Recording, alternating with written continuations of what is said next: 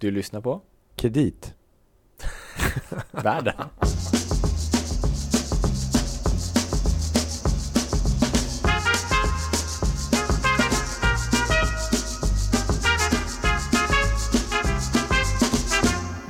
Now we're just days away. I hope. I hope. You know what that means, right? From keeping that promise and delivering a truly amazing victory for American families.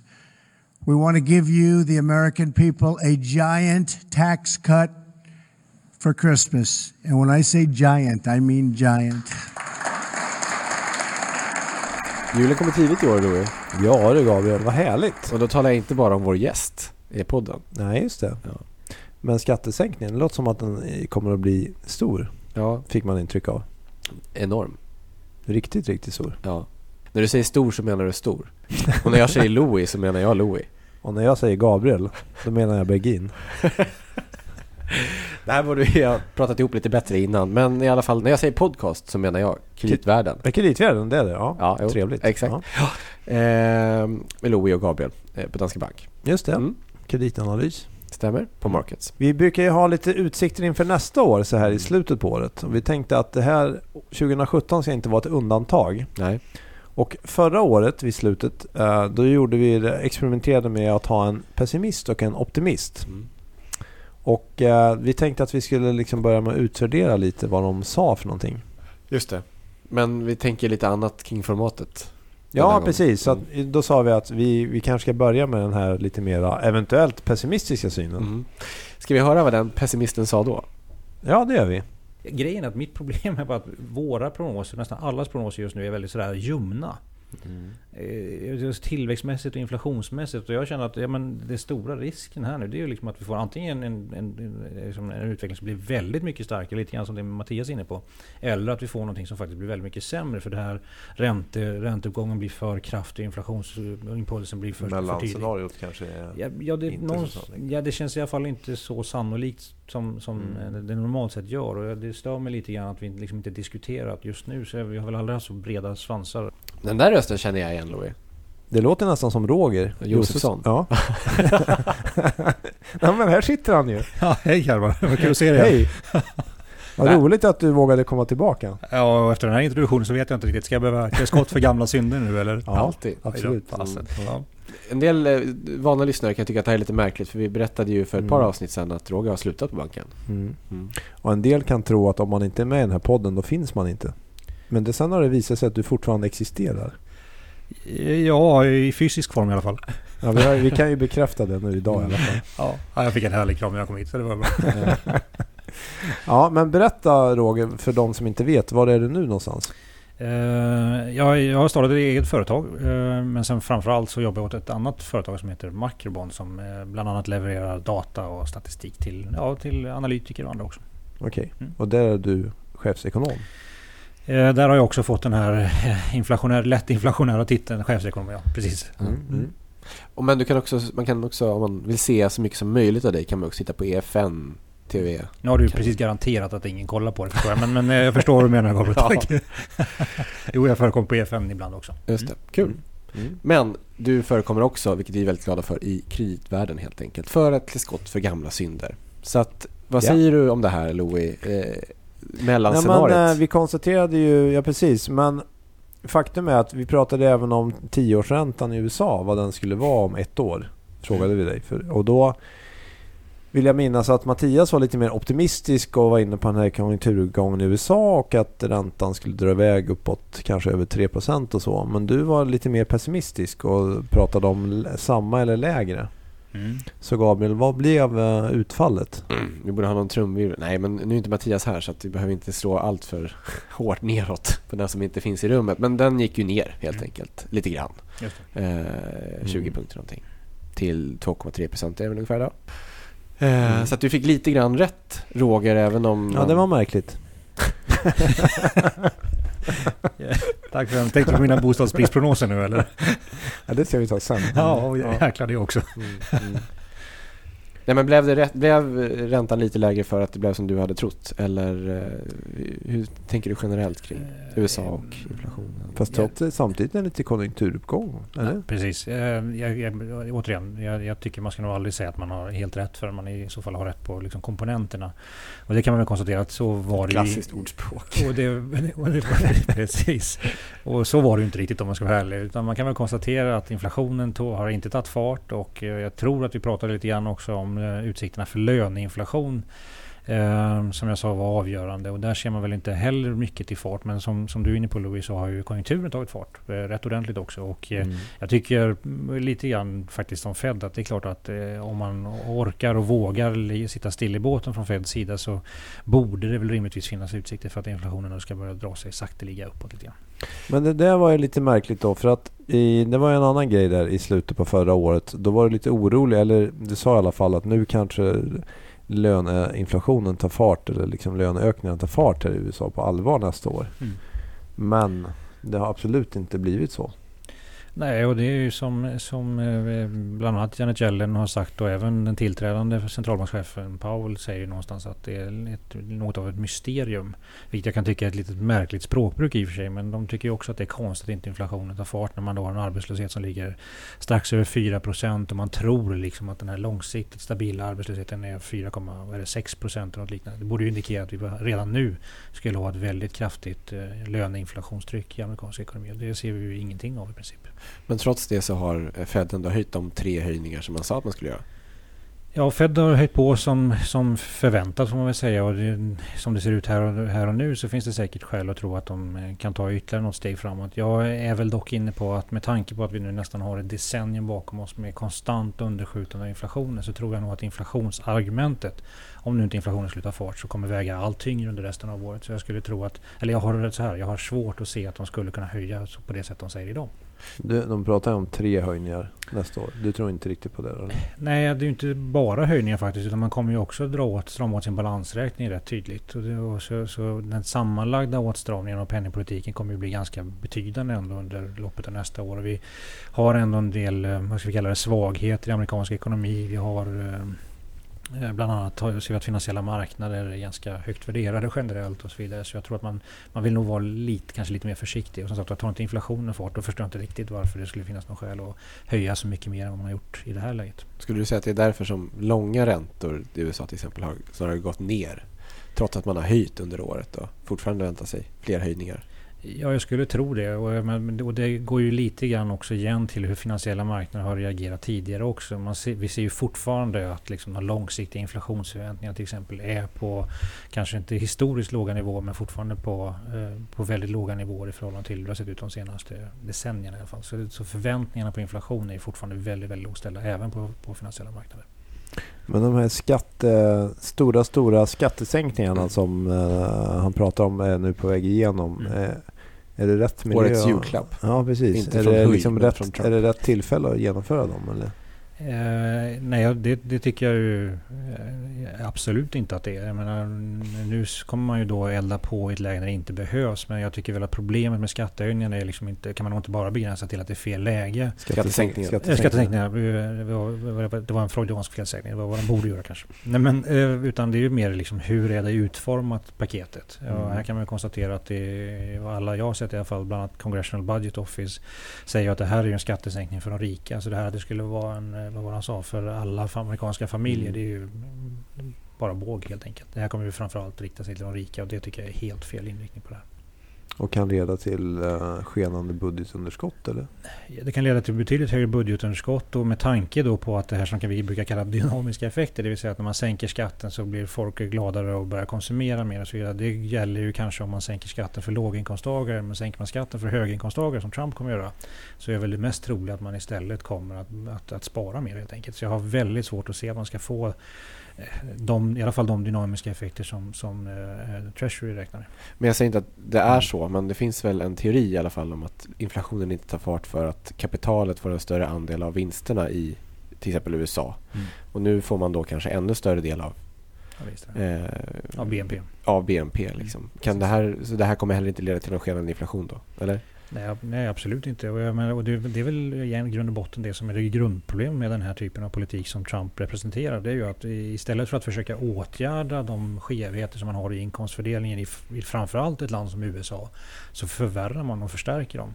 Det här kommer ju öka klyftan mellan rika och fattiga i USA och snarare skulle jag vilja säga driva på den här utvecklingen som har ledit fram till Trump. Så eh, är det någon, någon politik som kommer att cementera och bekräfta den, den, det som han själv representerar så är det väl just det här. Hur är det med de här infrastrukturinvesteringarna som man pratade så mycket om för ett år sedan? Då? Uh, ja, jag ska vara riktigt ärlig så jag har inte total koll på hur, han har tänkt göra. Men man kan väl konstatera att mycket av det som han pratade om för ett år sedan är ju inte med. Bland annat kommer den här muren ju inte bli riktigt det man hade tänkt sig och så vidare. Och infrastrukturinvesteringarna i övrigt är ju också oerhört små. Det är inte alls de paket vi pratade om för ett år sedan där det faktiskt fanns en del positiva inslag. Mm. Det känns som att det här pratar man inte så mycket om längre. Nej, det här har ju blivit till ett skattepaket. Det här är ju liksom, det här är mm. inte ett åtgärdspaket i övrigt, utan det här har blivit till ett rent skattepaket. Mm. Mm. Jaha, men trots det höll jag på att säga, men det är väl det är inte bara USA som eh, tillväxten har tagit fart? Men För, förra året pratade vi ju mycket om Kina. Ja, just det. Det gjorde vi. Och då pratade du också om det som ett orosmål. Men, men tillväxten på global nivå är väl ändå... Nej men Xi fick jag. Ja, det var, det var kul på så många sätt. Men, eh, men eh, tydligen tyckte inte mina kollegor här. Men, men skitsamma. Jag skrattar jo, inombords. Jag skrattar inombords, vad snällt. Eh, jo, man kan väl konstatera så här mycket att när det gäller Kina så har det väl gått mycket bättre än vad man hade kunnat föreställa sig. Och mitt orosmoln som ju fortfarande hänger över mig, ett, ett av många får man väl säga, är ju att det är fortfarande så att skuldsituationen i Kina ser ganska besvärande ut för att säga det minsta. Mm. De har en, hö, en hög skuldsättning från, även från ett ilandsperspektiv. Och då ska man komma ihåg att deras inkomstnivåer är ju inte alls på, på nivå med, med andra i-länder. Men har situationen förvärrats under detta året? Eh, ja, den har förvärrats ganska kraftigt mm. dessutom. Och det här har man ju drivit på med en väldigt stimulativ politik igen. Och jag tror att eh, lite grann det vi var inne på för ett år sedan har ju nu har man ju kunnat hindra genom att bedriva så att säga fel politik igen. Eller fortsätta driva på den här gamla typen av politik där man har stora eh, lättnader av penningpolitiken och, och i viss mån också av finanspolitiken vilket har gett upphov till stora investeringar och eh, även då stigande tillgångspriset vilket igen har fått igång den här kinesiska, den här klassiska eller gamla kinesiska de, eh, ja, tillväxtstoryn helt enkelt. Mm. Men det vi ville se det var ju att Kina tog liksom bytte fot och faktiskt började konsumera och bete sig just som en mer utvecklad och mogen ekonomi. Och där har, dit har de inte kommit. Så, så i grund och botten, även om jag förstår liksom att det här var positivt från ett till tillväxtperspektiv är jag lite mer bekymrad på lång sikt. Men sen så är det ju så att när Kina går bra och då ser vi ju att andra saker händer också. Europa till exempel är ju för mig ett stort utropstecken under det här året. Jag hade ju aldrig kunnat räkna med att Europa skulle återkomma med sån kraft som det har gjort under 2017. Mm. Är du lite mer optimistisk om Europa? Uh, Alltså, alltså, om vi säger så här Louis. Det är så jobbigt när folk säger är du optimistisk? För då känner jag direkt att jag måste säga nej. Jag såg direkt att du blev besvärad. Ja. Tyvärr är det faktiskt sant det du säger. Lite, lite, grann, lite ont gör Men, men, men, men ja, det är ja. nog mer så att, eh, att jag tycker att Europa faktiskt har klarat sig mycket bättre än man kunnat förvänta sig. Men däremot så kvarstår ju väldigt mycket de strukturella utmaningarna. Och, och den här eurokrisen för mig är ju fortfarande mest en, en, en, på paus helt enkelt. Det handlar ju mer om att vi, så fort vi kommer få någon form av konjunkturavmattning igen så kommer det säkert blossa upp igen med länder som Italien och så vidare i spetsen. Men eh, Macrons eh, valseger var väl en sån där positiv överraskning då kanske i det här hänseendet för året eller? Ja definitivt och det, det är väl om, i den mån jag tar med mig någonting positivt mer, mer långsiktigt från, från den europeiska utvecklingen under året så har det väl varit just att framförallt efter Macrons seger så har det blivit ett mer fokus på att faktiskt se till att de här strukturella skälen till att vi har ett, eller har ett hot om som sammanbrott i eurosamarbetet. Till exempel bara en sån enkel sak som att eh, utökad integration krävs faktiskt för att uh, liksom avhjälpa den strukturella krisen i Europa. Det har ju till och med tyskar nu börjat lyfta upp att ja, men det kanske är någonting vi behöver göra. Vi behöver eh, sluta samman och ha gemensam finanspolitik eller åtminstone se till att den här bankunionen blir fullständig. Tror du på det? Eh, nej, det gör jag inte. Jag är fortfarande pessimist. Mm. ja, just det. men, det men, fundersam, ja. nej, men, nej, men jag tycker bara att det enkla faktum att man mm. lyfter upp frågan. För det har ju mm. liksom varit, nej, det kommer, de har ju själva sagt att vi, vi, det kommer inte att hända och det är inte aktuellt och så vidare. Men någonstans man ju, måste man ju liksom inse att det är en av de få lösningar som står till buds. Liksom, om vi inte ska få en, en jättelik kris istället. Så, så mm. någonstans tycker jag ändå att det är skönt att man ändå behöver prata klarspråk. Och så får vi väl se vad väljarna säger. Jag tänkte precis säga, mm. det är frågan om de får gehör för det. Eller får mandat för detta? Ja. Eh, och där är jag ju som sagt fortfarande negativ och det är inte att jag ändrat mig. Men som sagt, jag tror att första steget är att man är ärlig mot, mot, eh, mot väljarna. Och där verkar ju både Tyskland och Frankrike kommit åtminstone ett stort steg på vägen tycker jag. För arbetslösheten har väl mm. inte rört på sig jättemycket i euroområdet? Eh, jo, den har allt gått ja, ner rätt, ja. rätt, tydligt. Men det är klart att nivåerna på arbetslösheten är fortfarande jättehöga. Och framförallt är det så att i de här mest, eller mest hårdast drabbade länderna är den fortfarande tokhög rent ut sagt. Mm. På ren svenska. The proof is in the pudding som man brukar säga. Typ. Men okej, okay, resten av världen då så att säga. För e- e- Europa har överraskat på uppsidan och USA i någon mån också. Kina klarar av att mota en politisk kris. Men hur, eh, är det de här, är det, hur ser det ut i övrigt? Alltså, en, en, av de få områden där jag nästan alltid är positiv, det är ju liksom när man ser länder som, där man har framförallt en, en bra demografisk utveckling. Och det är klart att det, för mig är det fortfarande så att tillväxtekonomier är mm, liksom någon form av långsiktig eh, framgångsstory. Det är klart att vi ska få länder som Pakistan och Nigeria och, och så vidare att, att växa snabbt. Så för mig är det, är det såklart där man ska rikta liksom ljuset mot om man vill vill, vill få för lite högre avkastning på, på sina sparpengar till exempel. Just det. Just det. Mm. Om man inte är helt beroende av liksom USA och Europa för att... Eller liksom, är, man som ett litet, är man som en variant på Sverige? Att man är väldigt eh, känslig för Eh, omvärlden? Eh, nej, alltså det som är det fina med alla de här är ju att de har en sån här catch-up-effekt och den ska man ju inte underskatta. Det är ju länder som liksom, man får väldigt hög avkastning på att öka kapitalet. Eh, det är ju liksom det som är det fina med alla de här länderna. Som liksom, de kan ju använda sig av modern teknik och modernt kapital och får, får väldigt hög avkastning av den typen av investeringar. Det man däremot ska vara väldigt försiktig med självklart det är ju liksom vad, hur ser de institutionella förutsättningarna ut? Hur, hur är till exempel den politiska situationen och så vidare. Och då, då blir det ju genast mycket färre länder som man kan, som man kan titta titta på. Mm. Ja, och vad betyder allt det här för, om man pratar om Sverige för nästa år då? Är du någorlunda confident eller? eh, tvivel tillhör väl snarast min, min natur. Men, eh, Ska väl sägas också, du har ju faktiskt varit en av de personerna som har varit ganska negativ på bopriserna länge i Sverige. Ja, men, och det har ju nu då besannats. Jag vet inte om man blir glad för det om man är en sån här pessimist som du är.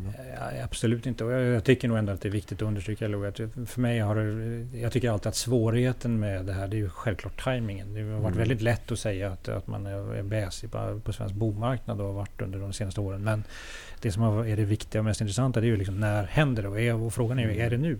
Mm. Eh, och där skulle jag nog vilja erbjuda liksom kanske en annan sak att titta på. Jag vet att det är ett fruktansvärt starkt fokus just nu på eh, huspriser. Senast idag kom det väl lite data till exempel. Jag tycker väl egentligen att det är mer intressant utifrån att det ändå ser rätt bra ut konjunkturellt. Det är mer intressant att titta mm. på sånt som till exempel konsumtionsutvecklingen. För det är ju den mån att vi får andrahandseffekter mm. av de här fallande bostadspriserna. Det är då det kan bli riktigt otäckt. Mm. Så börjar eh, till exempel konsumtionen att falla väldigt tydligt framöver, ja då ska man nog dra öronen åt sig faktiskt. Mm. Men som vi pratade om med Danske Banks chefekonom eh, Gran i ett avsnitt för ett par, för ett par avsnitt sedan så, mm. så konstaterade han ju ändå att en ganska stor andel av Sveriges BNP-tillväxt just nu är drivet direkt, inte bara indirekt, utav bostadsinvesteringar. Mm. Eh, och om de faller tillbaka på grund av fallande huspriser kan väl det ha ganska stor effekt på konjunkturen också? Ja, det får, ja, så här, det får självklart effekter på BNP-tillväxten. Men liksom om ska man därifrån dra slutsatsen att konjunkturen liksom underliggande viker, det är jag mindre osäker på. Sverige är fortfarande en liten öppen ekonomi så jag tror att det, det handlar till syvende och sist om vad som sker i vår omvärld. Eh, och där kan man ju som sagt välja, välja vilken sida man vill sitta på. Men det som är min poäng är bara att i den mån det här ska bli betydligt värre och att det ska materialiseras till den här stora bokrisen som jag har gått och, och, och fruktat i många år så har det ju handlat mer om att det faktiskt också ska ge sådana här negativa dynamiska effekter. Och då handlar det mer om att hushållen helt enkelt blir jätterädda och slutar konsumera helt och hållet och börjar spara i betydligt högre utsträckning och att det på sikt leder till ännu större husprisfall och så vidare och arbetslösheten skjuter i höjden. Som på 90-talet eller i Danmark för några år sedan. Precis. Mm. precis. Och, där, och, och, då tycker jag att det blir mycket svårare liksom, att dra den typen av slutsatser. Så, så för mig, så det som vi ser så här långt i alla fall, det är ju liksom den, den positiva lösningen av mm. den svenska bostadsbubblan lättfallande huspriser men fortsatt hyfsat god konjunktur. Liksom. Det här mm. är det bästa som kan hända. Så än så länge så kan jag tycka att man kan luta sig tillbaka och säga fasen vad skönt att det går på det här sättet. Mm. Så Ingves gör inte fel i att tycka att det är lite skönt? Eh, jag tycker inte alls att Ingves har fel i, i den kommentaren. Däremot så tror jag att eh, han kommer nog få det skrattet i halsen när han ser vad det kommer påverka, hur det kommer påverka inflationsutvecklingen. Men, men det får vi väl spara till, till nästa års krönika mm. kanske. Men då tillhör du också de som inte tror på några snabba räntehöjningar. Nej, det tycker jag låter väl magstarkt. Alltså jag tycker egentligen inte det finns... Inflationen är fortfarande väldigt svag och framförallt om man tittar liksom på det här underliggande inflationstrycket. Lönerna har förvisso tagit ett marginellt kliv uppåt men det är fortfarande väldigt lite och så vidare. Så, och sen har vi snart hela den här bostadsdiskussionen med oss. Jag, jag tror att det, inflationsimpulsen ligger nog ytterligare något år bort. Mm. Jag tycker inte att Roger låter så här jättepessimistisk, Gabriel. Nej, det har hänt någonting. Ja, Har, det- har jag det hänt något året när du, sl- sen du slutade eller? På banken? verkligen? Ja, det där var en känslig fråga. ja, det har hänt fantastiskt mycket. Men, eh, men eh, jag kan säga så här mycket. Jag Det saknar... kanske har hänt någonting i omvärlden också. Så kan det ju vara. Ja. Mm. Okej, får vi klipp till nu då? Eller är det- ska jag, jag kan väl bara konstatera att jag, det är fantastiskt spännande att få se andra, andra världar. Men det är klart att man, man saknar goda kollegor som, som er två till exempel. Men eh, om vi ska försöka sammanfatta och blicka framåt Mm. lite grann också. Om vi tittar överlag, liksom, kan den här eh, tillväxten utan inflation fortsätta i USA och globalt? Och vad kan det betyda för Sverige bland annat?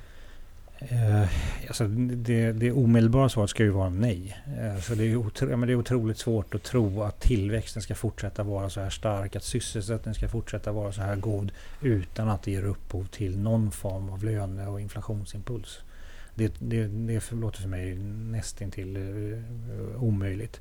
Men, men det som är den viktiga frågan tycker jag istället det är ju nu vad är det som händer egentligen när det, framförallt USA börjar strama åt och inte bara de här räntehöjningarna utan framförallt är jag intresserad av vad händer när en del av likviditeten försvinner. Mm. Och här tycker jag nog att man ska, det finns skäl att kanske vara lite mer på tårna än vad centralbankerna och Fed ger, ger, ger sken av att vara. De menar ju på att det här är ingen större fara alls och helt odramatiskt. Och det var en minskning av en extremt expansiv politik och det kan ju vara, mycket väl vara så men man får inte glömma bort att den, i den mån man är rädd för bubblor så är det väl just den här den här överlikviditeten som har drivit, den, drivit fram den utvecklingen. Så det jag, Alltså är det skillnad på väldigt, väldigt låga räntor som sen höjs och att dra tillbaka så att säga? Så när centralbankerna drar tillbaka sina köp och så vidare. Precis, och det, och det vet vi ju nu att, att Fed, Fed kommer att göra. Och sen så verkar ju inte ECB ligga så där det är väldigt långt bort Mm. från det heller. Och gör ECB det så skulle jag tro att även Riksbanken kommer att göra det. Och, och make no mistake, i grund och botten tycker jag att det är väldigt sunt. Mm. Den typen av politik tycker jag verkligen att man bara ska föra när det är en akut finansiell kris faktiskt. Mm. Så jag hade nog hellre sett att man inte hade genomfört den typen av åtgärder alls om man ska vara riktigt ärlig. Jag tycker det finns andra mycket bättre saker man kan göra. Men, men, men det, med, det, med det sagt så tror jag också att eh, man får vara lite grann uppmärksamhet framförallt på tillgångspriser under det kommande året. En del eh, på marknaden verkar ju vara mer bekymrade om andra halvan av nästa år. Om man pratar då är liksom ECB kanske försvinner lite mer på allvar och sådär. Mm. Eh, Känner du något liknande så? Det kan bli lite mer och mer stökigt ju längre vi går in på året. Liksom. Ja, det, är ju, det är ju självklart att risken för en, för en setback eller en avmattning ökar ju liksom, ju längre vi drar, tittar framåt i tiden. Så är det ju. Det här är ju redan en av de längsta återhämtningarna vi har upplevt i modern tid. Eh, Men, men, eh, men jag, skulle, jag skulle nog vilja säga att jag, eller jag antar att det faktiskt kan komma lite tidigare i så fall än, än, än andra halvåret. Jag skulle tro att när man väl börjar se vad det här tillbakadragandet av likviditeten innebär så kan det nog bli stökigt redan tidigare. Så, så, framåtblickande Roger?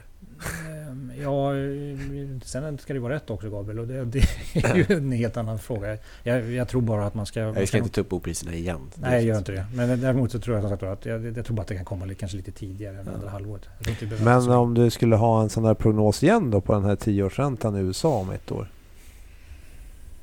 Mm, ja, jag, jag, I USA? Mm. Mm. Ja, jag skulle tro att den, eh, om jag, om jag nu förra gången sa att den skulle eh, oförändrad till ner eh, så tror jag väl att oförändrad är väl kanske ett, ett ganska bra... eh, Okej, Bra inte, inte mycket högre i alla fall. Eh, nej, jag tror, jag tror inte på mycket högre. Det gör jag inte. Nej. Då får vi ha en fortsatt väldigt, väldigt kraftig konjunkturuppgång och det tror jag inte på. Om man Nej. inte har blivit så här solvensorolig för USA. Men det kanske inte heller har kommit då under det här året. Nej, det tror jag inte. Det tror jag vi får vänta på. Som tur är. Det Får man fråga, det här brukar vi inte fråga eftersom vi inte är primärt intresserade av börsen. Men jag, jag såg någon enkät eh, av marknadsaktörer där 90% eller någonting trodde på en stigande börs under 2018 Mhm. från nu. Eh, Okej. Väldigt hög andel i alla fall. Sällar du dig till denna skara eller är du en av the Jag- 10%? Jag är en av de tio, ja precis. Ja, Men nu börjar vi känna igen det lite grann. Vad skönt. Ja, Jag lite det tog ett tag innan jag kom igång. Men nu så, nu, nu ska ni få se på grejer. Fråga mig om bopriserna igen ska ni. Och det är inte bitcoin som har blivit, eh, så att säga... Oh, don't get me started. Vi ska inte ha någon prognos för bitcoin då, eller? Nej. ja, det vore något. Jaha. Ja. Har du en sån? Från, från gårdagens Nej. notering eller från dagens notering? Ja, ja, får, får jag ge ett intervall? ja, det får inte vara mer än tre standardavvikelser. Nej då, då är det kört. Ja.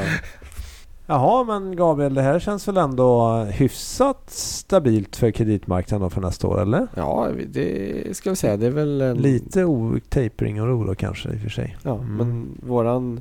Men hur ser ni själva då? Väldigt kul vad ni tror om till exempel high yield i en sån här miljö. Det går alltid bra. Ja, då var det klappat och klart.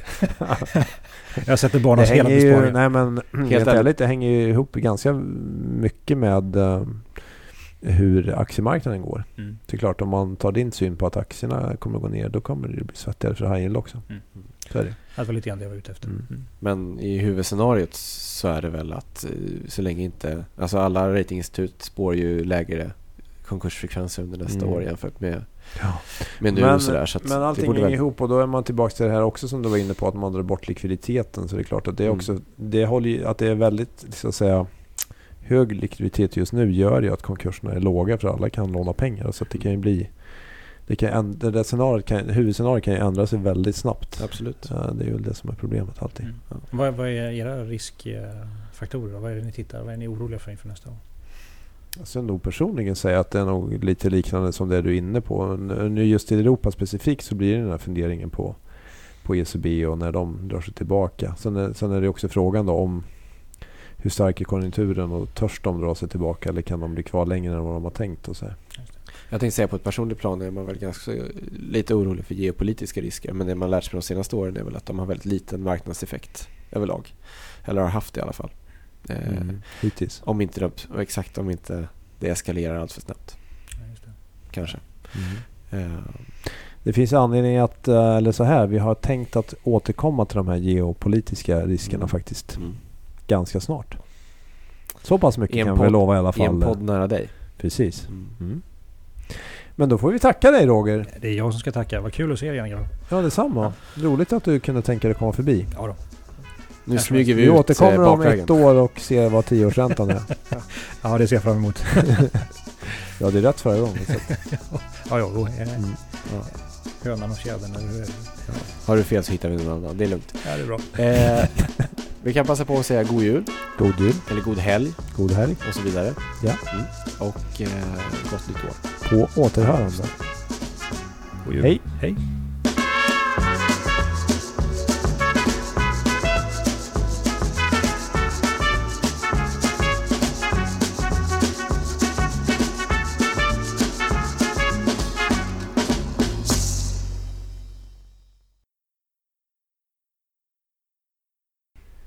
Tror ni han får sitta perioden ut? Jag ska precis börja.